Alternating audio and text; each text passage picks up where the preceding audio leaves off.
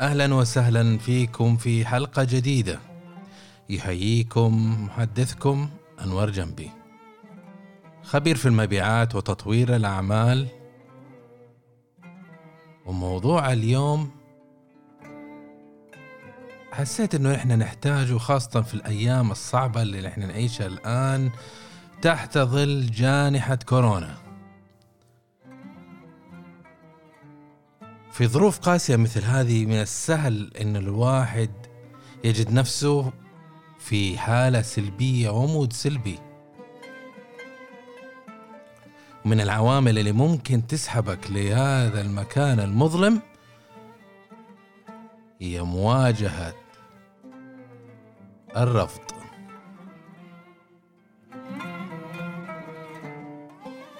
في طرق كثيرة يعني إحنا لازم نتعلم ونتمرس كيف ممكن نتعامل مع حالة الرفض. إيش أنواع أو إيش سيناريوهات الرفض اللي أنا اتكلم عليها؟ واللي أقصدها هنا؟ أي نوع من الرفض. إحنا طبيعتنا إنه إحنا نخطط ونتأمل ونتصور سيناريوهات إنه إحنا ناخذ وظيفة ناخذ ترقية آه ايا كان. طبعا في الأيام هذه الظروف شوية صعبة فاحتمالية إنه نجد رد رفض وارد جدا. وخليني على السريع في حلقة اليوم أشارك معاكم تسع عادات لازم نتعلم إنه إحنا نتبناها للتعامل مع حالات الرفض. حتى نخرج منها سالمين ونتحرك إلى مرحلة اللي بعدها. النقطة الأولى. لما يجيك حالة الرفض؟ سواء فصل رفض وظيفة رفض ترقية ولا ايا كان. حاول تاخذ وقت حتى تستوعب الظرف اللي أنت تواجهه. لا تاخذ ردات فعل سريعة. سواء بالمشاعر أو التصرف أو القول أو الفعل أو القرارات. اسمح لمخك إنه يستجيب للسيناريو اللي تعرض له واجعل الابتسامة دائما مرسومة داخل قلبك. استوعب الظرف وفكر بمنطقية ثم تحرك إلى الأمام. وأنت في حالة مشاعر مستقرة. النقطة الثانية وهي جدا مهمة أيضا في هذا الموضوع اللي هي ركز على الأمور اللي أنت موجودة عندك أصلا. لا تركز على الأشياء اللي أنت فقدتها ركز على الأمور اللي عندك. عادة الناس لما تجيهم مصيبة ويفقدوا شيء يركز على الشيء السلبي.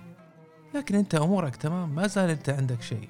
إذا تم رفضك لأخذ وظيفة فما زال عندك عائلتك. إذا رفضك رفضوا لك الترقية ما زال عندك وظيفتك. إذا ما قدرت تنال ألف باء تاء من الأمور عندك صحتك عندك أحبابك عندك أهلك. ما زال عندك أنت في حياتك أمور ممكن تبقى بيها سعيد وتناضل حتى تنال هدف آخر.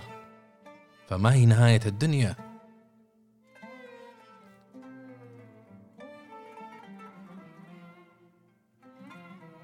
النقطة الثالثة جوهرية ومحورية. وهي إنك أنت تتعلم إنك تسكت هذاك الشيء اللي يتكلم داخلك الناقد الداخلي. في حالات الرفض لما تواجهها عقلك الشخصي على طول يبدأ يحلل. وللأسف كثير منها الحالات يضع اللوم على الشخص نفسه. يقولون أنت ما أخذت الموضوع بجدية. أنت ما تكفو. أنت ما سويت. أنت مو مؤهل. أنت مش عارف إيش. إذا استسلمت أنت لهذا الناقد الداخلي فهذا الناقد الداخلي ممكن يكون ما هو على حق إنما مسير بإحباط. وإذا استسلمت له ممكن إنه يسيطر عليك ويدمرك. بحيث إنك مستحيل تتحرك لتحدي ومحاولة أخرى. تعلم تقول له لا هذا القدر وهذا المكتوب وهذا الشيء اللي صار. فكر فيها ووزنها ثم تعلم منها. بس لا تستسلم للسيناريو. النقطة الرابعة. آه، ما خاب من استشار. لكن ما تستشير كل واحد. ما تروح لإمعة ولا بغام تروح تقول له تستشيره. هو ما هو داري فين الله حاطه. استشير المؤهل ممن تثق فيهم.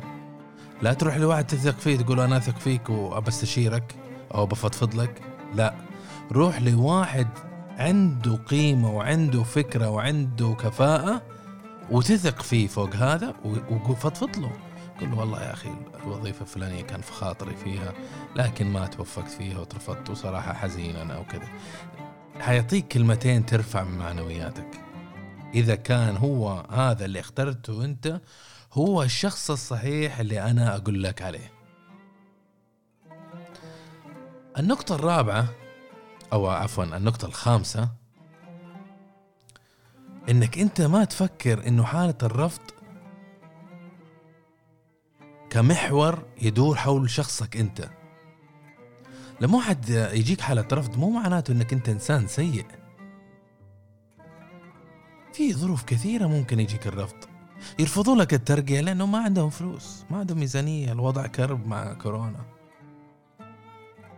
رفض لوجودك في المنظمة وفصلوك مو معناته أنت إنسان سيء. إنما في تقليص أو إعادة هيكلة.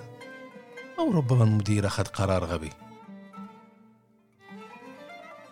فلا تجلد نفسك أنت وتحمل نفسك أكثر من طاقتها. إنما خليك منطقي. إن هذه الأمور هي جزء من الحياة. الحياة مد وجزر يا جماعة الخير. مرة لك ومرتين عليك. والشاطر والناجح هو اللي يصمد بين المد والجزر. النقطة السادسة خلك إيجابي وبناء. وركز على اللي أنت ممكن تتعلم منها من التجربة اللي مريت فيها. وهذه مكملة النقاط اللي بعد اللي قلناها قبل. إنك أنت لما تاخذ الرفض أو تخسر قضية أو صفقة أو زيادة ما تستسلم وتنبطح وتقول خلاص انتهت الدنيا. استنى أحد يعطيني معونة أو أحد يعطيني مصروف أو واحد يوظفني. لا يا أخي. خذها كدرس. كل شيء ترى دروس هذه دروس قيمة اللي تمر عليها أنت فيها. ومو أي واحد يقدر اللي أنت تسويه أو اللي أنت تسويه يا أختي الكريمة. ترى اللي أنتم تسووه ايا كان مستوى وايا كان نوعه ترى جدا صعب. ومو أي واحد يقدر يسويه أنت مميز. لكن مسألة إنك أنت ما, ما توفقت في سالفة أو, أو موضوع ما هي نهاية الدنيا. خذها كفرصة تعلم وحللها بمنطقية. جيب ورقة وقلم وسجلها وكسرها وقطعها حتى تفهم السيناريو كيف صار وكيف ممكن إنك تتجنب في المستقبل ما بقدر الإمكان. وتطلع منها بشيء تعلمته. لازم كل تجربة أنت تتعلم منها. هذه اللي يجعلنا إحنا أقوياء. يقول لك مثلا إنجليزي آه ما لا يقتلنا يجعلنا أقوياء what doesn't kill us makes us stronger. وهذا هذه الفكرة. واحد رفضك ترى ما هي نهاية الدنيا ما مات أنت ترى لسه قدامك السنين والعمر طويل إن شاء الله وتعوضها بخير. النقطة السابعة اللي هي في هذا الموضوع دائما تذكر إنه أي ظروف صعبة أو تحديات ليست إلا ظروف مؤقتة وليست دائمة. طيب إذا إنك أنت مريت بظرف مؤقت معناته أنت في يدك آه، حلول تقدر تتداركها و... وإن شاء الله تكمل حياتك. فلا تتحطم وتتحلطم وتترك الدنيا تغرق أمامك وحياتك ومستقبلك على شيء مؤقت. ما أعتقد. ترقية اليوم بيعطيك ترقية بكرة. ما أخذت هذه الوظيفة في عشرة في السوق تأخذها. المفتاح بيدك. وإذا شاء ربي إن شاء الله بتجيك لحد عندك. لكن خذ بالأسباب. النقطة الثامنة كيف نتعامل مع حالات الرفض؟ كيف تقوي نفسك وثقتك في نفسك؟ لما يجيك حالة رفض وتعلمت الدروس زي ما قلنا وتعلمت إن هذه من الأقدار وليست منك خذها وحدد الدروس اللي ممكن تتعلم منها وحولها إلى كبسولات تجعلك قوي. الظروف ضربتني اليوم ما أخليها تضربني مرة ثانية. خلك عنيد خلك إصراري. ما هي نهايتي هذه؟ كورونا ولا رفض زيادة ولا فصل من وظيفة؟ ما هي نهاية أحلامي؟ أحلامي ما زالت موجودة وأهدافي ما زالت موجودة وبجيبها إن شاء الله. خلك قوي. فرص تجيك خذ دورات اشتري كتب اقرأ. استشير ناس أهل الخبرة كيف تتوجه إذا ما أنت عارف أنك أنت في توهان دائما كل فرصة ممكن تمر عليك لازم تكون فرصة إنك أنت تقوى. النقطة التاسعة وهي محورية. وتذكروها أخي الكريم وأختي الكريمة. استمر في التقدم. لا توقف. لا تتشتت. لا تتقاعس ولا تنبطح. أنت بتتقدم جاك مطب كل المطب ابتسم وكمل للأمام.